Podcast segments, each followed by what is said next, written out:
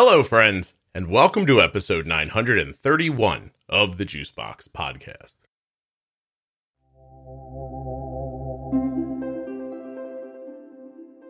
On today's episode of the Juicebox Podcast, I'm speaking with Dana. She's had type 1 diabetes for her entire life, and her daughter has type 1 as well. Today, we're going to talk about diabetes through the years and find out more about Dana's story. While you're listening, please remember that nothing you hear on the Juicebox podcast should be considered advice, medical or otherwise. Always consult a physician before making any changes to your healthcare plan or becoming bold with insulin. If you like comfort and you like quality, you're going to love cozyearth.com. Use the offer code JUICEBOX at checkout to save 35% off your entire order. Go to athleticgreens.com forward slash juicebox and when you make your first order for AG1 from Athletic Greens, you'll get five free travel packs and a year's supply of vitamin D. And of course, get 10% off your first month of online therapy at betterhelp.com forward slash juicebox. Just go to my link, sign up, and get 10% off your first month.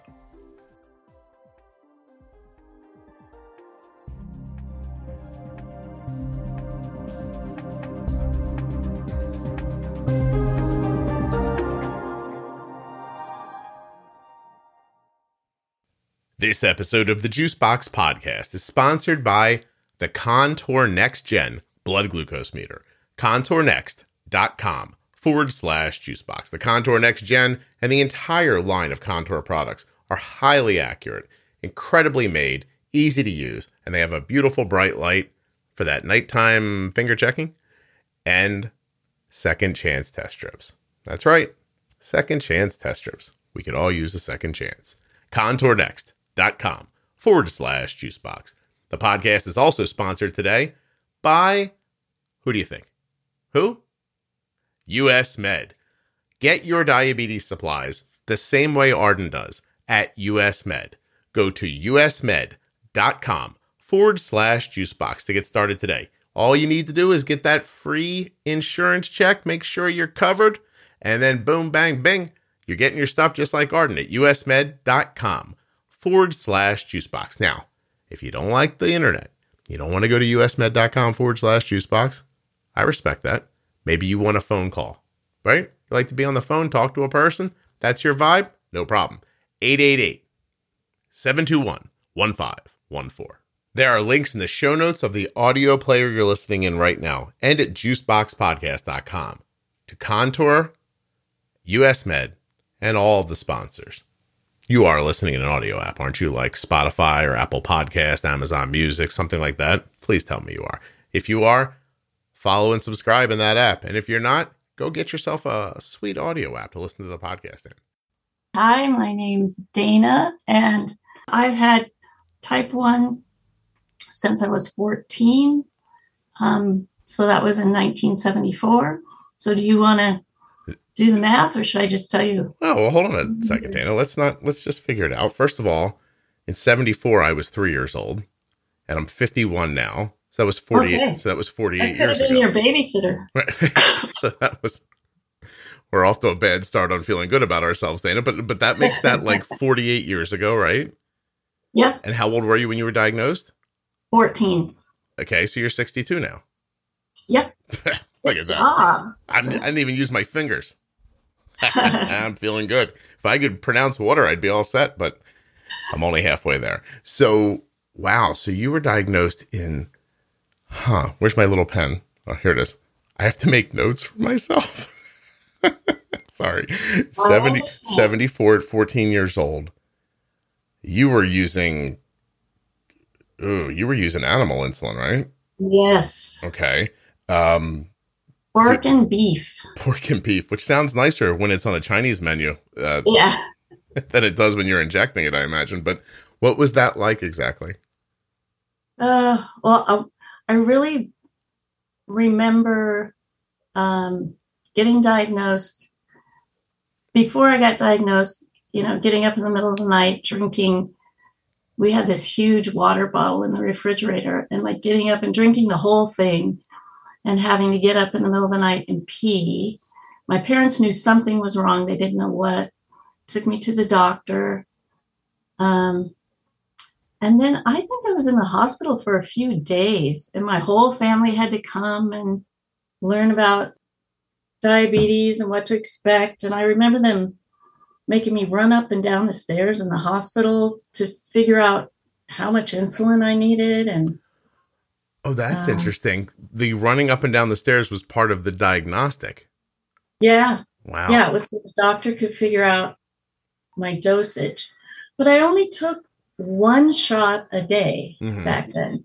It was in the morning and then was, you know, here you go. That and- was it. Just and you did you eat any specific way? Yes, you had the you I was given the exchange list diet. Right. I don't know you're familiar with that probably. I am Jenny. Jenny did the exchange at the beginning of her life, so they gave you like it's basically like options, right? You can kind of move them around from meal to meal as long as you don't use too many of them. Yeah, every meal you had so many bread and fruit and meat and um and you had to try to eat the same amount at the same time every day. Mm, fun, Dana. You're, you're Yeah. by the way, I think young people listening are just amazed that there was electricity in 1974 for you to have a refrigerator, don't you think? I know. It's just so many things, you know, that you take for granted now. It's like no cell phones back then, you know. Yeah. You think? Uh, you- and I had so many episodes of low blood sugar, um, you know, because there was no meters. right. So I had several times where I woke up in the hospital um, because my parents, I had um, seizures. Like I listened to your episode with Arden having a seizure. And, um, I don't remember much about them except for waking up in the hospital and then giving me orange juice and me throwing it up. And I didn't like orange juice for years. Oh, I couldn't drink it because I, I just associated it with That horrible feeling. Yeah. Hey, a question about that, if you remember. Were you like upright and moving, and then the next thing you knew you were in the hospital, or did these more happen overnight? overnight. Mhm. Only once when I was first diagnosed and I didn't know what it felt like to be low. They, I don't remember them ever explaining the worry about that. And I was at my grandparents' house. I was eating, believe it or not, pickles. And then I woke up in the hospital. And that was the only time where it's happened when I've been awake. Awake. So you didn't know you were low, but you were hungry, which now you know Yeah. is, is a symptom of being low. And but and so you're eating pickles, which has no carbs in it, so that wasn't gonna- Right. that wasn't going to So help at all. didn't do me good at all. But, you know, How many times do you think this happened, where your parents woke up in the middle of the night and went, "Dana's having a seizure again. Let's go." How how often do you think that happened to you? I think it only happened three times. And then they made adjustments, or you figured something Um, out. You know. Yeah, I made adjustments, which was a bad path to get on because then I always overate because I was afraid. Oh, oh, so your adjustments weren't exactly like thoughtful adjustments. No, no they were I'll no, it was kind of like um, you weren't allowed to change your dose that you were taking, which seems really stupid to me now. It's like, Mhm. But it didn't even occur to me then. So the only thing I thought I could do was eat more. was, yeah, Yeah. just make sure I ate something before I went to bed that had sugar in it. You know, so I probably ran high um, most nights after that, but but I didn't wake up in the hospital. Well, I mean, when the technology was as it was, I mean, you're just doing the best you can, right? Like Yeah. you're just. I mean, listen, we. Uh, my mom had an illness recently. She had cancer. It was really terrible. And there's no doubt in my mind that if she had that cancer in 1974, she would have died. And Yeah. that's because that was their understanding of it back then. And this was their understanding of diabetes in 74. Is True. it is it is it bizarre to you to see what it's like now? well, no, it's actually bizarre to think what it was like then. I feel like it was like the you know primitive days. Yeah.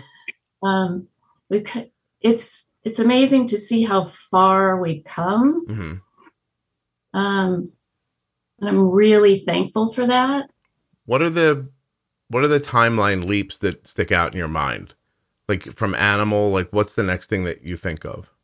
Um, let's see. I remember in 81, um, the reason I remember it was 81 is because I went on a trip with my brother to Austria and I was able to take test strips to poke my finger and then you put blood on the strip and you compared it to the bottle. But at least it gave you an idea of where you were. Um, and at that point, I would sometimes take a little more insulin, like if I was in the high zone. Yeah. Um, How old were you then for that Austria trip? 21. 21. So that's seven years after your diagnosis. Yeah. Um, and and so that's the next leap you remember is test strips.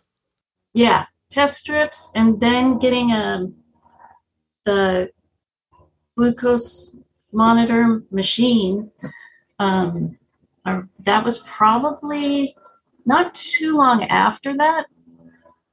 Probably two years after that, you know. Okay. Okay. I'm not positive, but I remember that it was huge and you had to wait two minutes. No, I think you had to wait five minutes with the first one, hmm and then you had to wait two minutes, and now it's five seconds, you know? So, Yeah. And people still complain. This thing takes forever.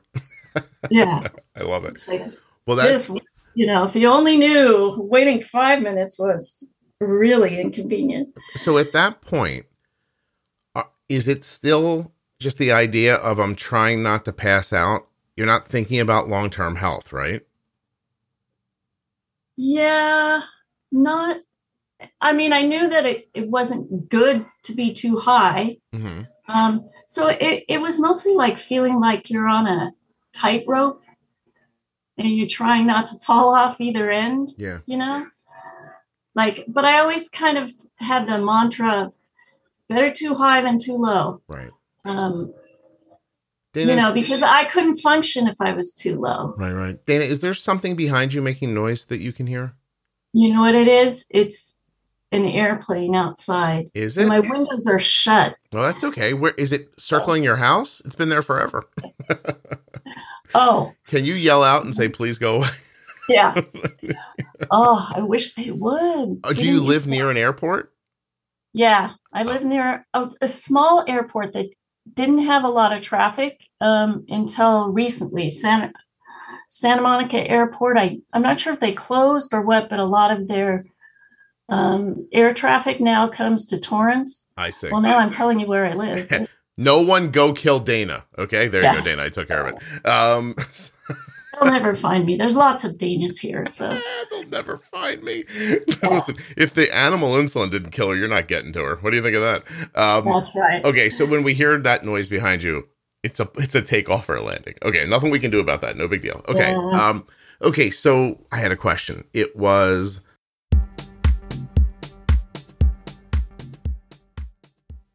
My question is, why aren't you getting your diabetes supplies the way we do from US Med? usmed.com forward slash juicebox. That's where you get your free benefits check, unless you prefer the phone. And then you would, of course, get it at 888 721 1514. That's a special number just for Juicebox podcast listeners. Arden is currently getting her Dexcom G7s from US Med and her Omnipod Dashes. You could too. You could also get Omnipod 5, Dexcom G6, Libre 3, Tandem uh, Control IQ. I think you get that. Eh, eh, trust me, they got the stuff. Call them up and see what they have. Here's what US Med's going to give you 90 days worth of supplies and fast and free shipping. They carry everything, like I just said, from insulin pumps, diabetes testing supplies, latest CGMs, Freestyle and Dexcom. They accept Medicare nationwide and over 800 private insurers. US Med has an A plus rating with the Better Business Bureau and a dedicated 888 number just for you 888 721 15. Or, of course, do it online, usmed.com forward slash juicebox.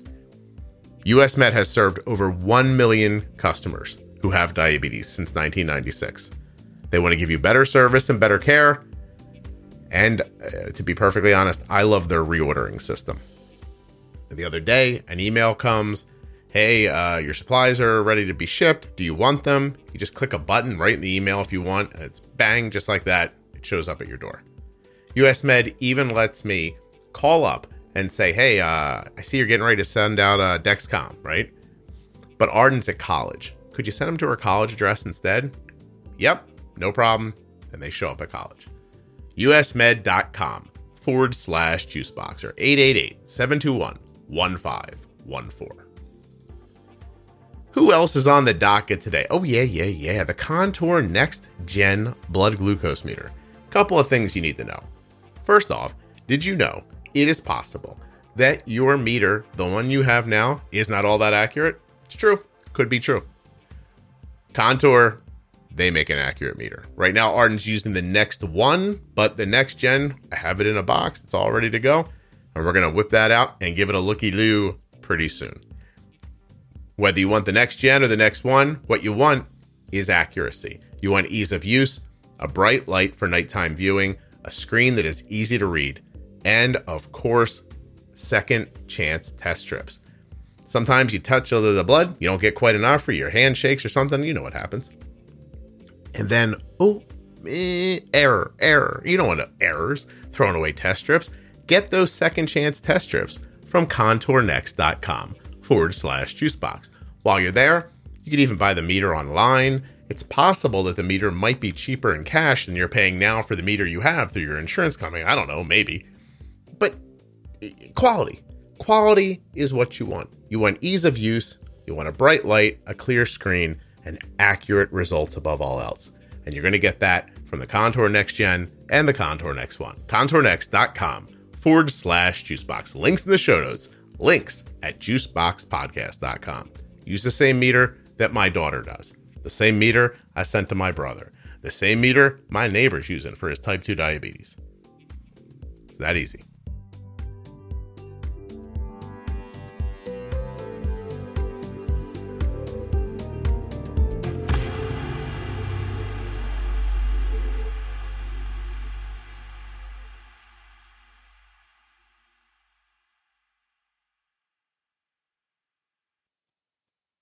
We were talking about long-term health. So you're still it's more about in the moment. Did, but my next my follow-up question was did anyone say it to you? Like were you told you're not going to live as long or like did you get any of that?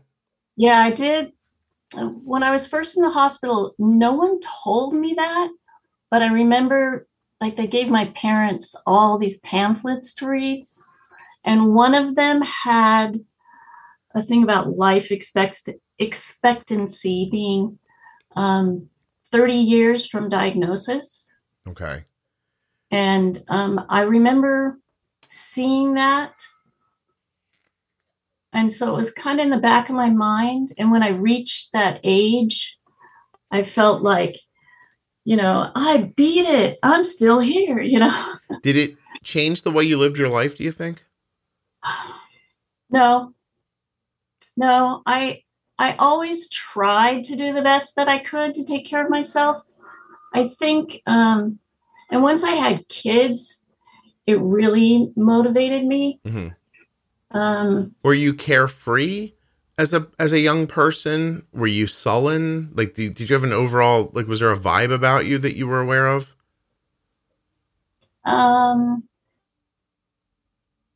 yeah, I probably was pretty serious. hmm Um, and and I think having diabetes kept me from trying things like um, partying and drinking and smoking and stuff that a lot of my friends did because I took that stuff seriously. That I read like if you if you're smoking and you have diabetes, then stop. You know, yeah, yeah.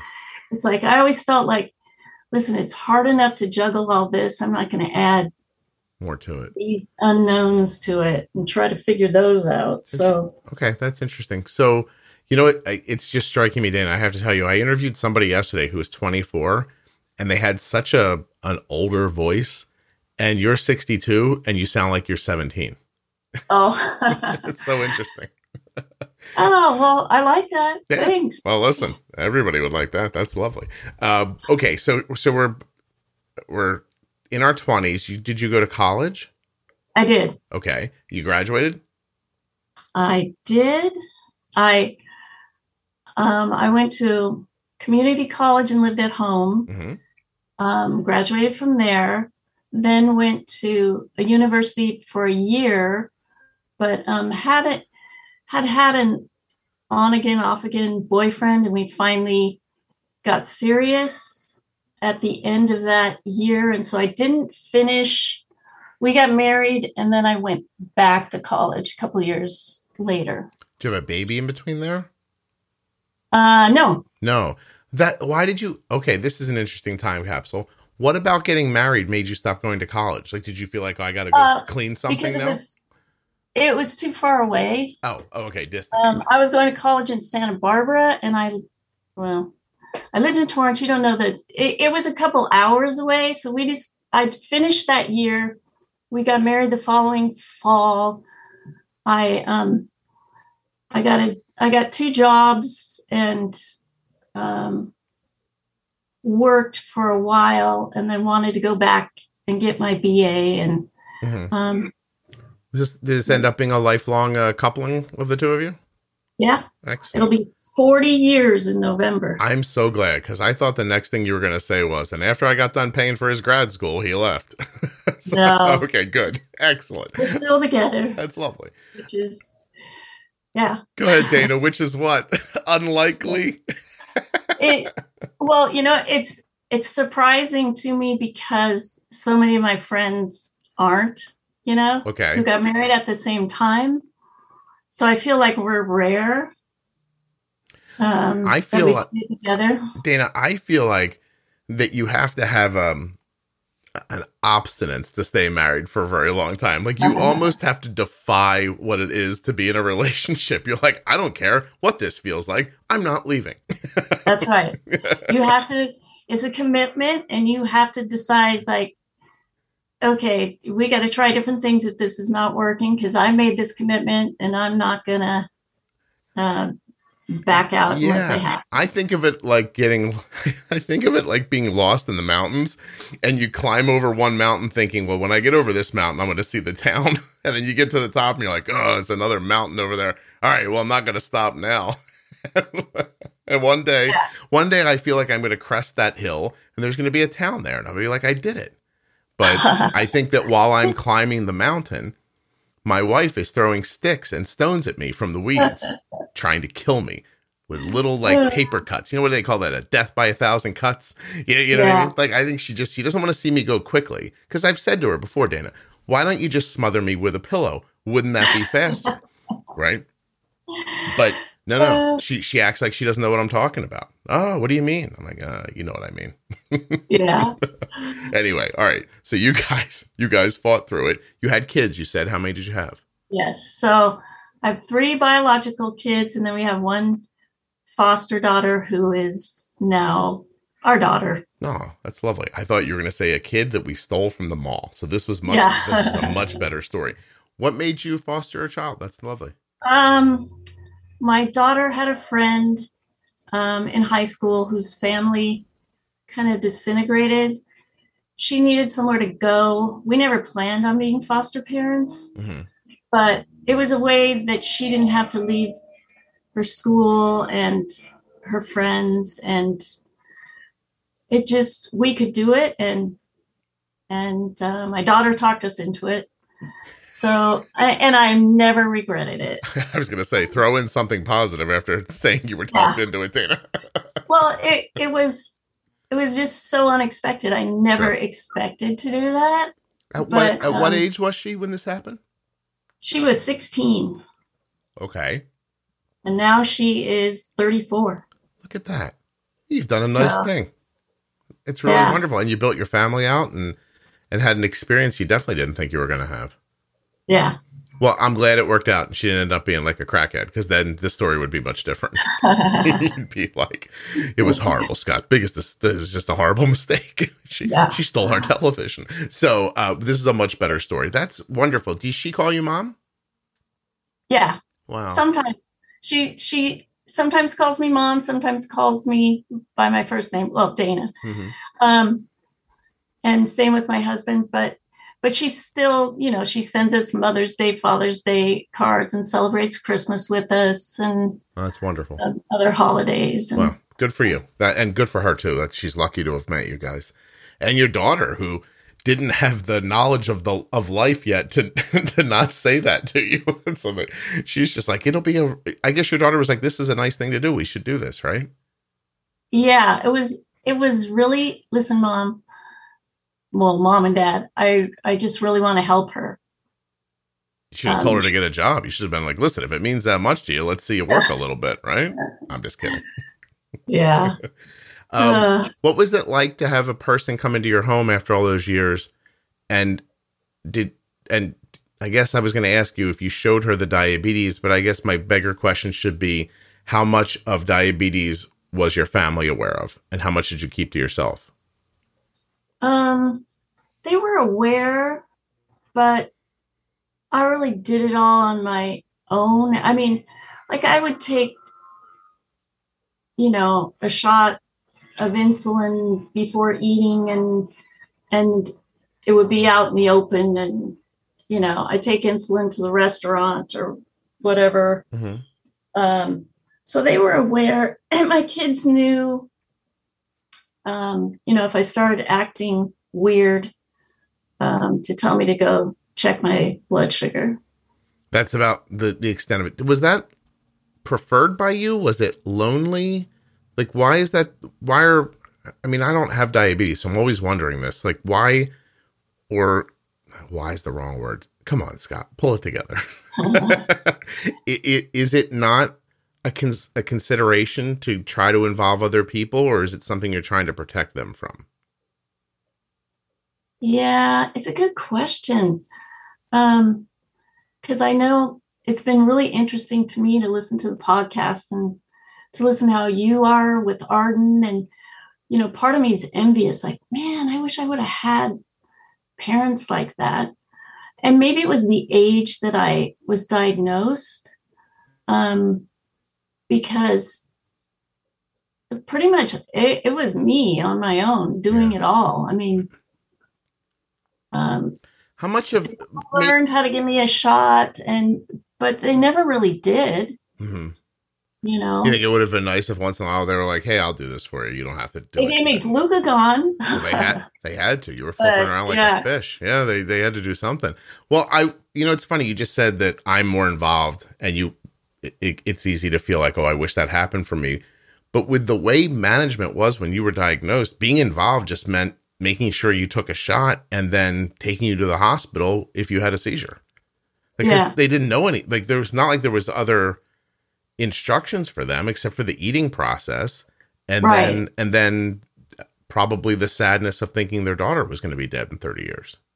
yeah yeah i do remember one conversation with my dad because he had a friend with a daughter with type 1 and um, my dad came to me almost in tears because he saw that i wasn't following the eating plan very well Mhm. and said, you know, this is what happened to my friend's daughter, and she's blind now, and I don't want that to happen to you. And um, it really had an impact because my dad was not someone who expressed emotions very often. So, Shock, shocking to see a man back then be that vulnerable with you, I guess. yeah, yeah, especially him. Okay. It just out of out of character for him completely. Right, right, I see, exactly. I see. All right. Okay. So married, back to school. When at what age you start having children? Uh, 27. It's a respectable age. I like that age as a choice. so we had five years almost before we had kids. You, so you enjoyed your life for five years. You're saying? yeah. Okay.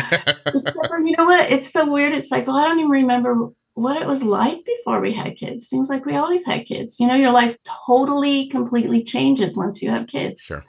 It becomes all about them. And um, I'm going to tell you a secret, Dana. it helped me take better care of myself having kids. Yeah, I'm going to ask you about that in just a second. I'm just going to tell you first that um, Kelly's away for business this week, and she's in a different time zone. So we're really just not talking at all. Like there's this like slice of a moment where we can talk in the morning here when it's the evening where she is. Okay. And so she's pretty gone out of my life for the next number of days. Hold on, I'm dropping things. And um, Arden's away at school, and Cole's here. And last night I went to bed, and Cole and I have been hanging out and doing more stuff because it's easier with only two people here. But um, I got in bed last night and I closed my eyes and I thought, well, this would be what it would be like if I was alone. And then I started thinking about like how would I fill my time, and like I and I couldn't think of anything. I was like, well, I, I'll keep making the podcast. That's good. But then to what end? Do I like go on vacations? Do I go see places? Like, what do I do if I'm by myself one day? And it was a very strange feeling. Now, if you ask me anything about us as a family or the kids or anything, I have a million ideas what we should do if we're all together. But I don't, I wouldn't know how to live my life by myself. It would be a, a quite an adjustment. So, anyway, Yeah. I take your point. It's yeah, it's true. In fact, I think that's uh, you got to find things that you enjoy doing separate from your spouse in order to keep your marriage healthy. Does teasing each other count? No, right? You can't do Yeah, that. I, uh, that's good too. Yeah, well it's not even it's not even so much like this is kind of a morbid thought like because i was really thinking like what if kelly was dead and the kids were adults like who am i exactly you know what i mean if the kids don't need me and kelly was just not here like i don't know who i am like i don't know what to do and i also thought oh i wonder if i'll outlive her if she'll outlive me then i got competitive in my head and i was like i'm gonna outlive her and then that made me feel sad. Um, Uh, and I don't know if I'm I, going to. I have those thoughts too. With like, yeah, what would I do if he wasn't here? Yeah. Except I know the. I think I there is a mo- part of me that thinks that after the sadness passed, I would probably really enjoy myself for like a week, and then it would go downhill. Yeah. Well, I know there's times where he's gone uh, fishing or whatever for a weekend, and it's like, yeah, I got the house to myself, you know. Oh well, But Ke- it it doesn't last too long. yeah. No, Kelly, uh, in our conversation yesterday, let me know that she's thinking of moving to France without us. oh no. Was like, that's fine. That doesn't hurt my feelings at all. You can go by yourself. Um, yeah. anyway, so tell me a little more about because it really seems important to you. You've mentioned it a couple times, and I haven't let you get to it once, so I'm I'm going to do it right now. But um, the idea of having children making a scenario where you desired to take better care of yourself. Um, I think. Well, I always wanted to have kids, and I didn't know if it was possible because I had a friend um, who was adopted, whose mom had type one, and had had two stillborn babies, and so that was my thought always in the back of my head, like, oh, I, you know, am I even going to be able to have kids? Um, and so my husband and I had talked about adopting, but we found out about a program um, at a nearby hospital called Sweet Success, where they it was pre-pregnancy counseling for women with type one. Mhm. And I thought, well, okay, I'm going to go to this and see what we can find out. And at that time, you'll probably be appalled, but the goal was to have your hemoglobin A1C eight or lower to have a successful pregnancy. Oh, I, I'm not appalled. I'm. I, I don't think they even could imagine how to get your A1C lower than that. Yeah, You know? I guess that's the truth. Yeah. So, um, so I did that, and I was able to be in the sevens when I got pregnant, and um, the doctor. Um, before that, I was put on human insulin finally. Mm-hmm. So that was probably 1986.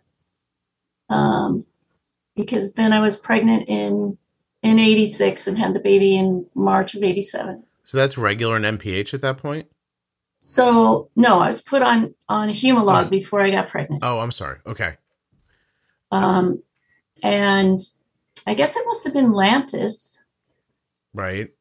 Um, so that involved taking more shots a day. Um, and I,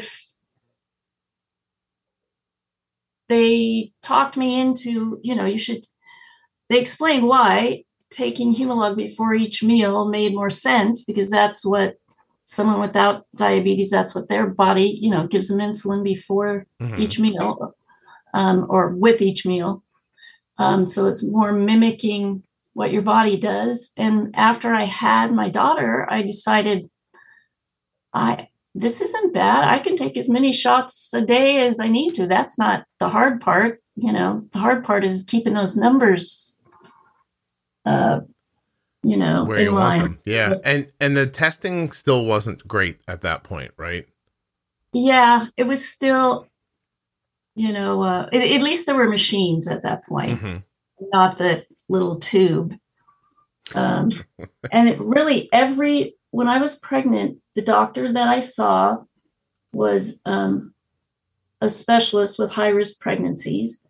And he had me call every three days with my blood sugars. And I had to write them down and tell him what they were. And then he would say, okay, you know, increase by this much. And um,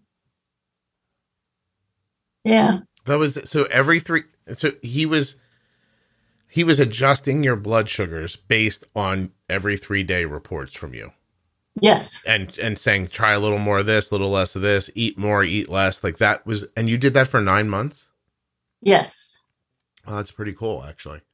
Yeah, it Yeah. was. It was like, man, I wish I could have this doctor all the time. I wish I could have someone all the time giving me the advice because you get tired of of uh, thinking about it all the time and trying to figure it out, and hmm especially when it doesn't make sense. You know, when you think, okay, I've done everything the same as I did the day before. I'm not more active. I ate the same food. I took the same insulin. Why is my blood sugar higher? Yeah, cuz of the hormones from the pregnancy. Yeah, Yeah. just Wow. Well, so if we fast forward, how many kids did you have? I'm sorry. three. Yeah, three times. And did your A1Cs get better every time at every pregnancy? Yes. Wow. And that do you attribute that to technology and insulins and things like that? Or- Yeah. Okay. Did your understanding change at all? Did you do anything like functionally different? Um, no, and the third one was totally a surprise.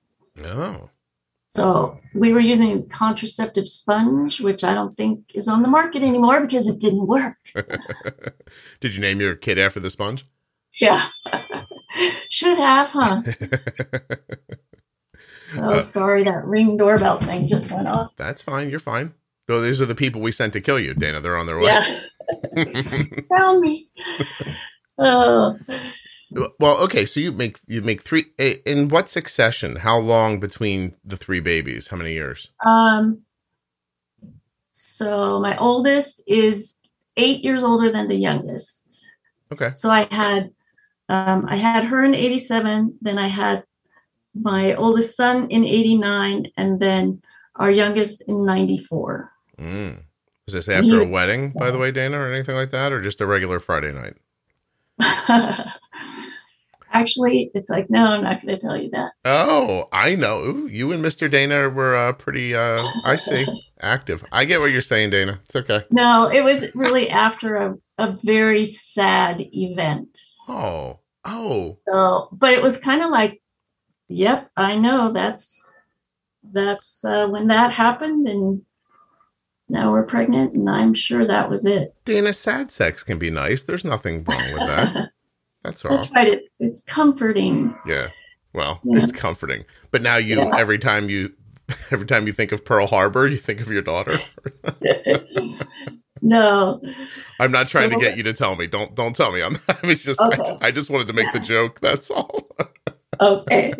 Um, I don't know why Pearl Harbor. When was Pearl Harbor in the '60s?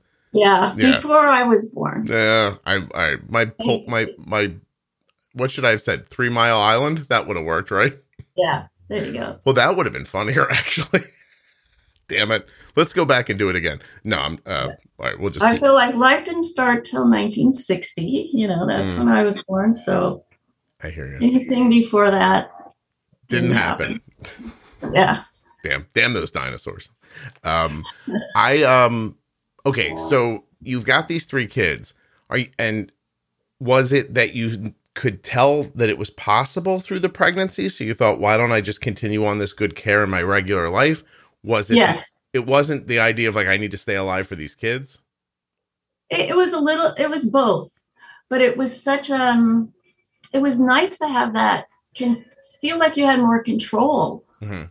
Like, okay, if I want to eat more, just take more insulin. If I want to eat less, take less insulin. I um it, it was after that um I felt like most of my doctor's appointments I knew more than the doctor knew, you know. Yeah, and that's fascinating, Dana, because you don't you don't have a ton of knowledge about it.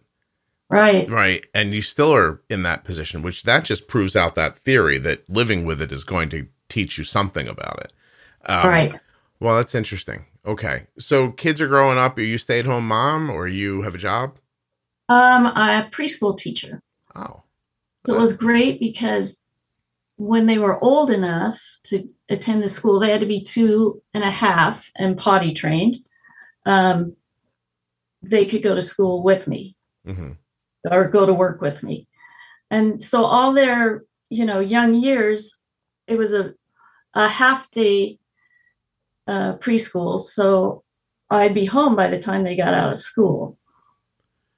That's excellent. It, it really is nice. Plus, it makes everything simpler, even like commuting and and everything, right? Because the kids are with you while you're moving to work. Yeah. Yeah, that's nice. Okay. Um, do they have any autoimmune issues, and do you have any other autoimmune issues? Um, I do not, but yeah, my oldest, we participated in um I forgot what it was called. It was something like TrialNet Okay. where the kids went, had their blood tested to see if they had certain um Genetic markers for type Yeah. one. Yeah. and my my oldest my daughter did and um, when she was 21 she developed well she got diagnosed with type 1 then they told her it was type 2 then it's That's silly. I don't know, If she but- had the markers and you had type one, what are we doing telling her she has type two? Right. Yeah, yeah. so they were trying to tell her type 2 she told them you know no my mom's type 1 i want to be on insulin and she talked them into putting her on insulin but they gave her insulin and some type 2 uh, medications like i think it was metformin um, Is this in the early '90s? I'm just trying to do the rough math between when No. you no. When was it? um, okay let's see she was born in 87 no it was like 2000 uh Why did I say '90s? It should have been in the in, in early 2000s, 2005 ish, around there. yeah so Okay. Okay. probably 2007 2008 Okay. Okay.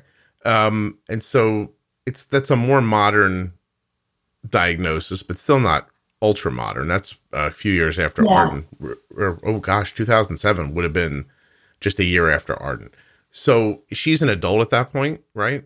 yeah she's in college Okay. um, living with roommates um, Do you and she have a connection about diabetes? You talk about it or help each other at that point? I mean, because now you know what it's like for nobody to help you, right? So yes. Although it's like no i don't want to go there. Uh, so i'm not going to make you have to erase anything so but yes we have that in common and we can talk about that and um, she's probably not going to listen to this. So all i can say is she doesn't take as good care of herself as i wish she would. Okay.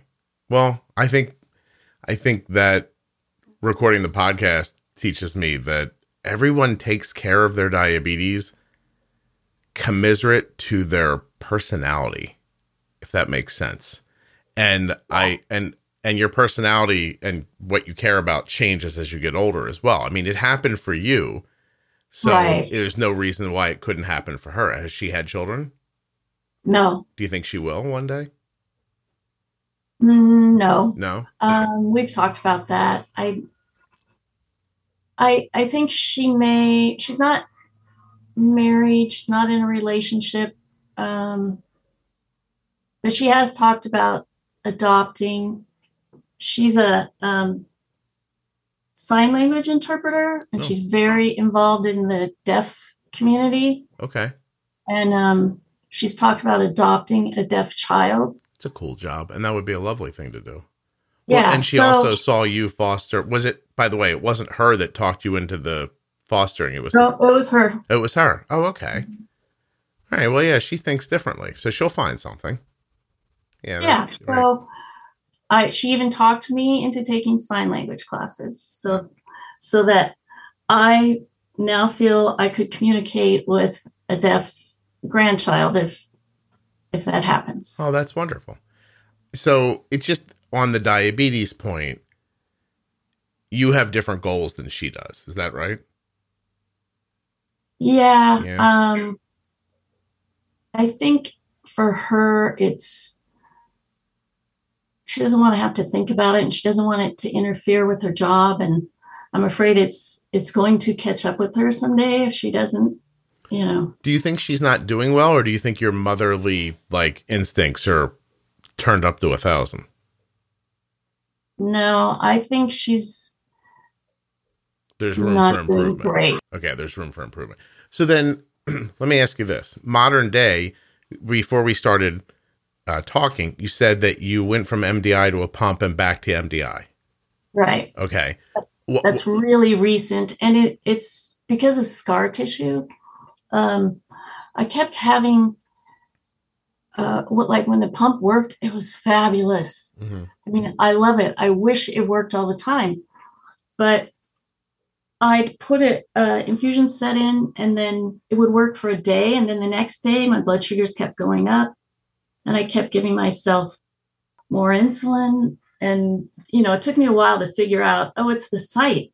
Take it off. And we were on vacation and i developed this huge lump under my skin and it got all red and um, i took it off and i was just so scared of that happening again and it, i still have a lump and a and a red mark on my abdomen um, and i don't know i just decided it scared it wasn't It scared reliable Yeah. Did you try? Did you try different sets? Like I don't know what pump you were using. Yeah. I um I had tandem. Okay. Did you try the TruSteel? Yeah, And that that's what I was using. Okay. Yeah, Um, because I had problems with the other ones, and the TruSteel was the one that worked the best. mhm. Um, and I, I think it's just having had diabetes for so many years that I have too much scar tissue. Hmm. Did you just try? Did you try like completely different sites, like somewhere you'd never injected? Yeah, I tried. I tried my arms; it was too painful. I tried my legs; it, it, you know, it just hurt. hmm Um, I tried my butt, which I, you know, never really tried before, but it kept getting knocked out. So I don't know. I just decided to take it off. I may try it again. I mean, I still have it. I still have all the. Accoutrements. Equipment. Yeah, yeah.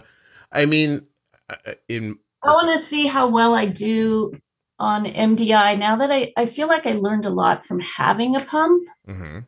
um, and having that ability to to give myself little minute amounts of insulin. So I'm trying that with the syringe, like sometimes when I'm a little out of range, like right. just giving a little bit. Um, Dana, are you wearing a CGM? yes, And that's working fine for you.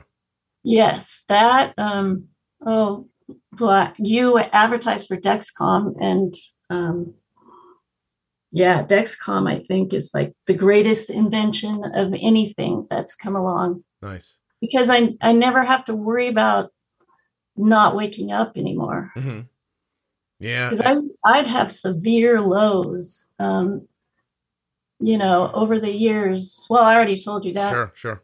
But even as an adult, there'd be times I'd wake up in the middle of the night and all sweaty, and my blood sugar was forty, and you know, I was just thankful I woke up. So um, Dexcom has gotten rid of that, you know, because it wakes me up. Yeah.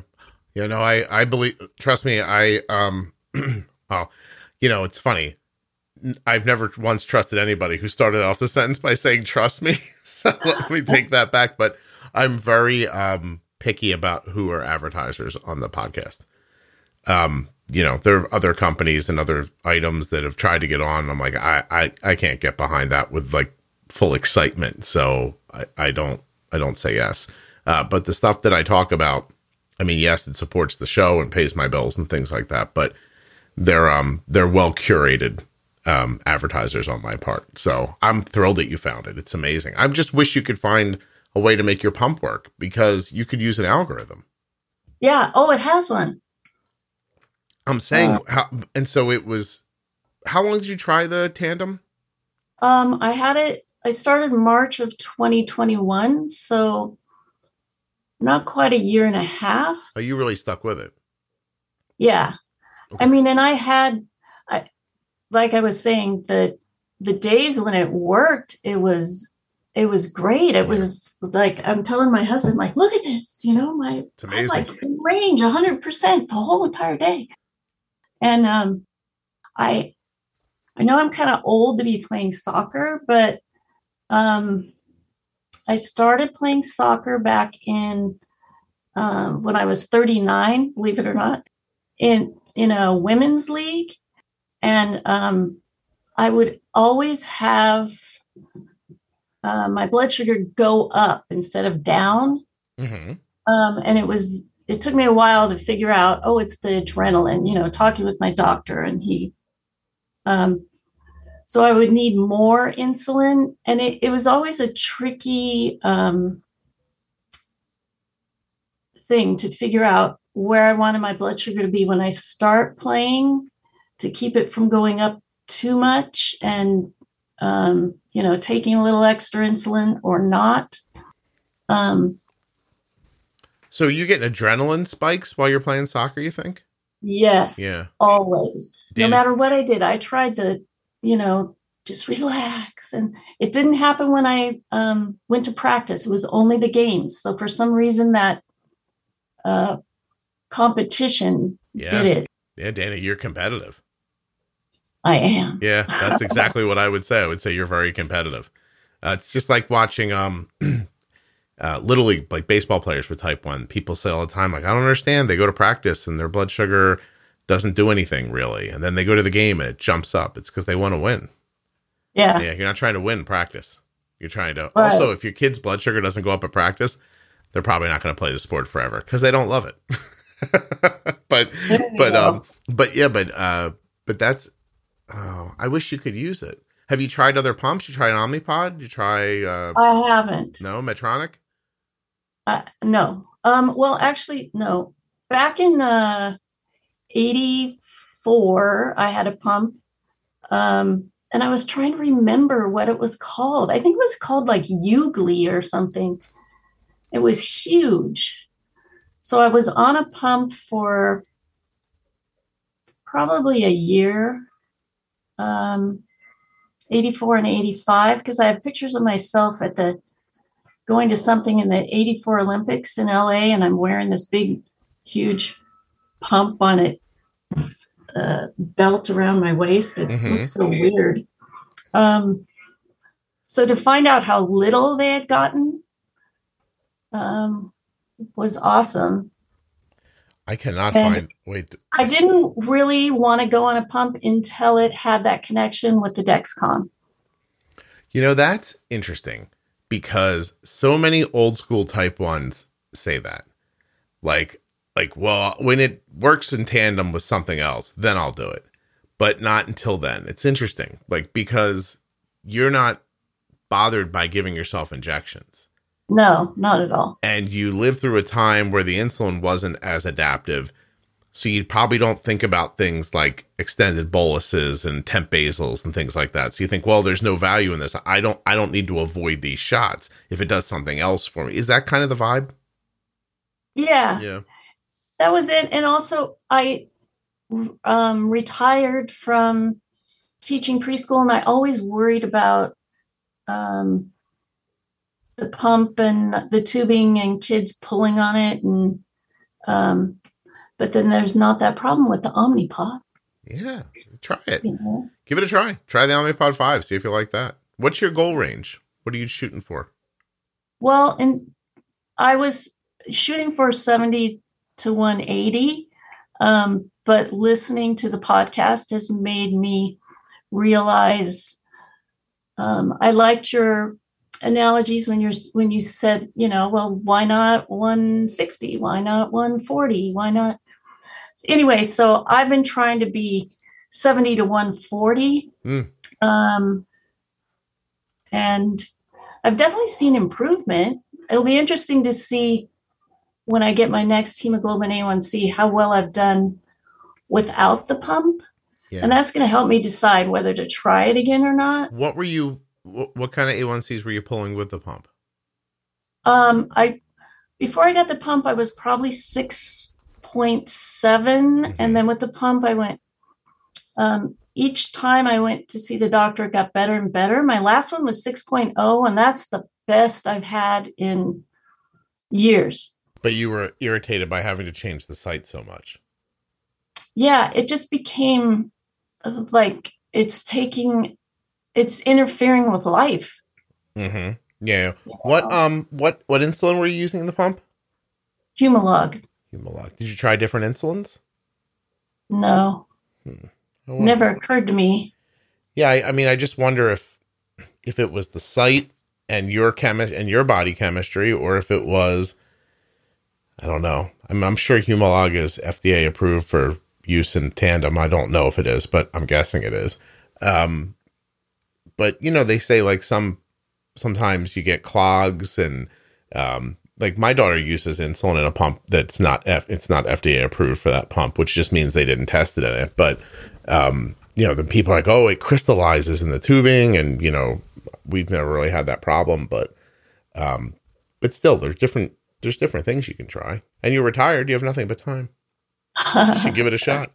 Um, yeah, especially because it sounds like you had an A1C that was really just great at six, and you you have better stability. I mean, yeah, I, but I take Yeah. your point. I take your point about having to switch it all the time. It's a pain in the ass. Yeah, Yeah. it is, and it, it's yeah. I don't know. You try InPen so you can get some of the functionality from a pump, like insulin. I have not tried InPen. Hmm. It pairs So- with. I think it pairs with Dex. Listen to me. I think it does. It pairs with Dexcom, right? Yeah. People are like, "Don't you sell InPen?" I do, but cut me a break. I get um. Yeah, I think it does. Right. Hold on a second. Yeah, well, I will. Um, I mean, just keep keep I never thought about changing insulin. insulin. I didn't know was is there really that big a difference between? Um, I mean, there could one be. I. Arden used Novolog, and uh, we switched to Apidra years ago, and I like the way Apidra works. It it it acts kind of smooth in Arden. It's uh, more deliberate. I don't know how to put it exactly, um, but for Arden, I don't know. And I and I've never switched back to Novolog to be perfectly honest. Maybe I just wasn't very good at using insulin back then. But in the moment, I thought I saw a lot of double arrows up and double arrows down with Novolog Oh, okay. and and I don't we don't see uh, we don't see arrows up or down almost ever with with Arden's care now. Um, you know, when when when she gets an arrow down, like something's you know wrong. So um, we just don't see that very frequently anymore. Wow. Well, it's definitely something. Um, I'll talk to my doctor about it because she seems pretty open to changing things. Uh, when I changed from um, Lantus to Tresiba, that was a great change. So there's definitely a difference, and Mhm. at least the long acting. Um, Oh, that's a huge listen. No disrespect to Lantus, because but you know, in your story back when it when it first came out, it was life saving for people. But Tresiba is going to cover 24 hours much more stably than Lantus is going to. yeah. Yeah. And even Levemir, I think I was on Lantus and then Levemir and then Tresiba. And Tresiba yeah. um, seems to not spike. So it just keeps you even. Levemir, I had to split for Arden, even when she was little, or it just never lasted 24 hours.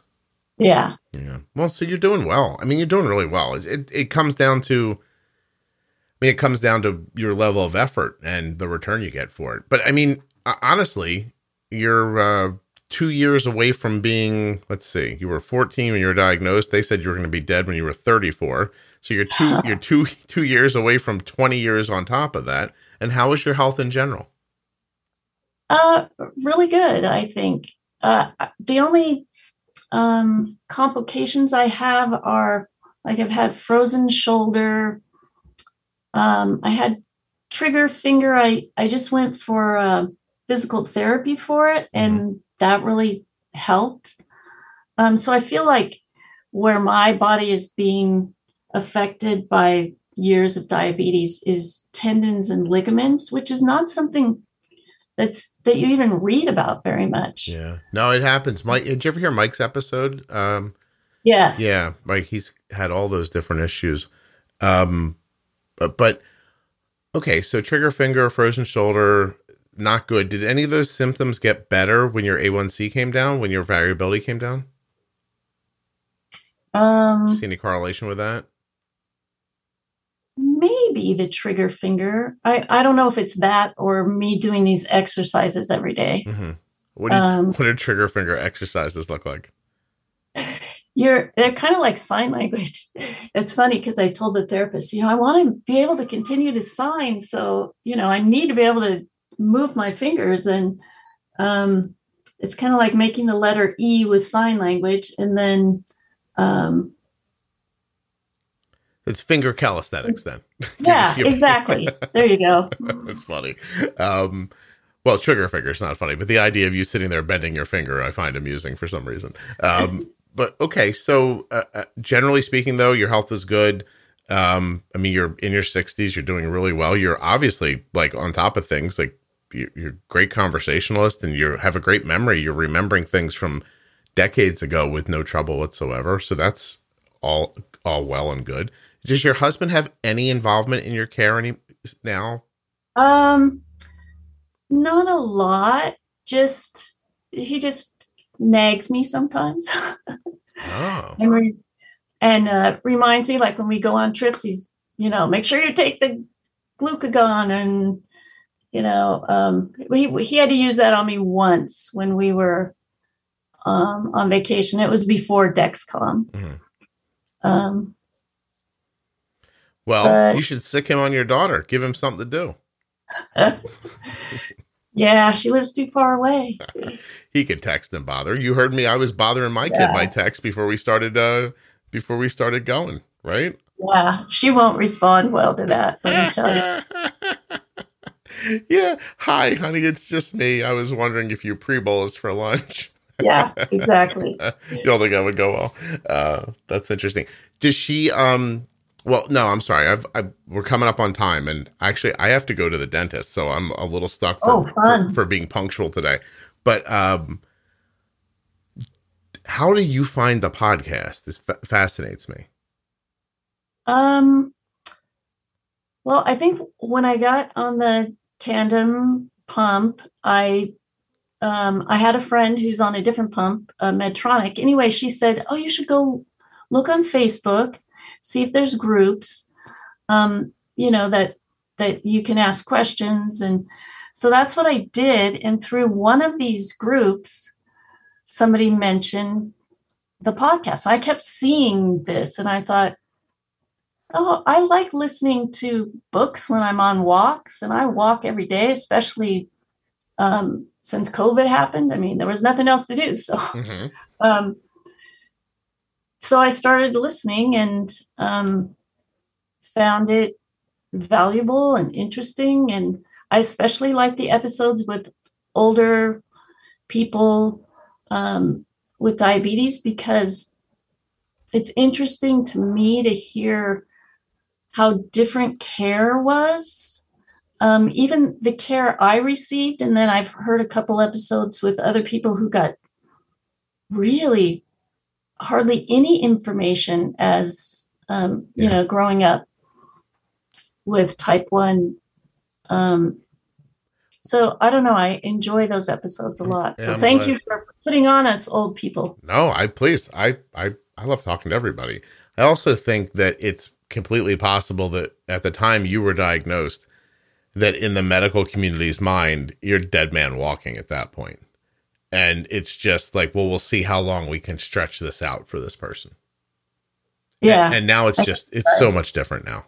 You know. Really, really just incredible if you think about it, the, the mid 70s and 50 years, you know, you- people are wearing devices that are talking to each other and making adjustments to their insulin, keeping their A1Cs in the sixes almost like no trouble. Um, yeah. that's a that's a different world, you know. Nobody nobody gets diagnosed with type 1 diabetes now and um, gets handed pamphlets about you know, your life expectancy being shorter. So, Yeah. it's a big deal. And it It didn't is. it, didn't get you either. So you you've really fought through. Yeah. I feel um, really fortunate Mhm. that I'm still here. Um, I didn't know very many other people with type 1, but um, uh, my husband's twin brother developed type 1 after a motorcycle accident. Interesting. which is so interesting because my husband's been checked many times and they say nope you're you don't have any you know sign of it but his twin brother developed it and anyway he's passed away and it he just didn't take care of himself Yeah. I think you can get like he could have had an injury to his pancreas, right? That they might not have known about. Mm-hmm. yeah Yeah, I I don't know enough about this to start talking about it, but that could have happened, I think. i think so too i can i suspect that he Mhm. had um, he lost the use of one arm um, like it affected the nerve in the arm Oh, um and he just i don't know Dana, I had a couple of motorcycle accidents when I was young, and I'm lucky that I'm alive. So, um, I I know how how vicious they can be. I yeah I don't think I've ever talked about it on here. Well, one day, not today, Dana. okay We got time. Let's uh, not. but I, i'll be listening for that episode Thank you. The the episode where I tell you how I got hit by a car and flipped upside down Yeah. and landed on my head, exactly and why 20 years later I needed shoulder surgery because of it. Sure, I'll tell you that one one day. Don't worry, Dana. Um, okay yeah. i want to hear it I can't thank you enough for doing this. This is a a really interesting walk through decades of diabetes, and and you have a, a great way about you. So I, I thought this was wonderful. Thank you. well thank you i enjoyed it a lot and um i will keep listening Oh, thank you so much. Hold on one second for me.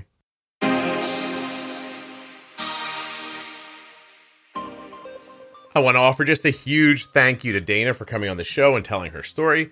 And I'd like to thank US Med and remind you to go to usmed.com forward slash juicebox or call 888 721 1514. And and don't don't shortchange yourself. You want and need and deserve an accurate blood glucose meter. Go to contournext.com forward slash juicebox and get yourself one. Use the same meter that Arden uses. Get your supplies the way she does too. I appreciate it when you check out the links. When you do, it supports the podcast, keeps the podcast free, keeps it plentiful, and I can't thank you enough. Don't forget to check out the private Facebook group, Juicebox Podcast Type 1 Diabetes. Join over 40,000 active members every day as they talk about type 1, type 2, gestational, how they eat, all the topics of the day around diabetes. Great support, great community. Don't miss it. Absolutely free. Juicebox Podcast Type 1 Diabetes. If you're looking for any of the series within the podcast and you don't know where to start or where to find them, go to juiceboxpodcast.com. Right up at the top. Like if you're in a browser, you'll see it at the top. If you're on your phone, you have to hit the little menu thing. But there you're going to find links to the After Dark series. The Ask Scott and Jenny, Algorithm Pumping, Bold Beginnings, Defining Diabetes, Defining Thyroid, Diabetes Pro Tip, Diabetes Variables, Mental Wellness, Type 2 Diabetes, How We Eat. They're all right there. I'm just going to pick one randomly. I'm going to go diabetes. Let me think which one. Random defining diabetes. I've clicked on the link. says Defining Diabetes with Scott Benner and Jenny Smith. CD, you roll down a little bit, there's a player right there. You could actually listen if you wanted right in your browser or just go, okay, um, you know, I was looking for defining diabetes pre-bolus. That's episode 258. Then go back in your audio app and search for it. Or click on it right here. Defining Diabetes is made possible by Dexcom, Omnipod, and Dancing for Diabetes. What do you think of that? The internet is amazing. JuiceBoxPodcast.com.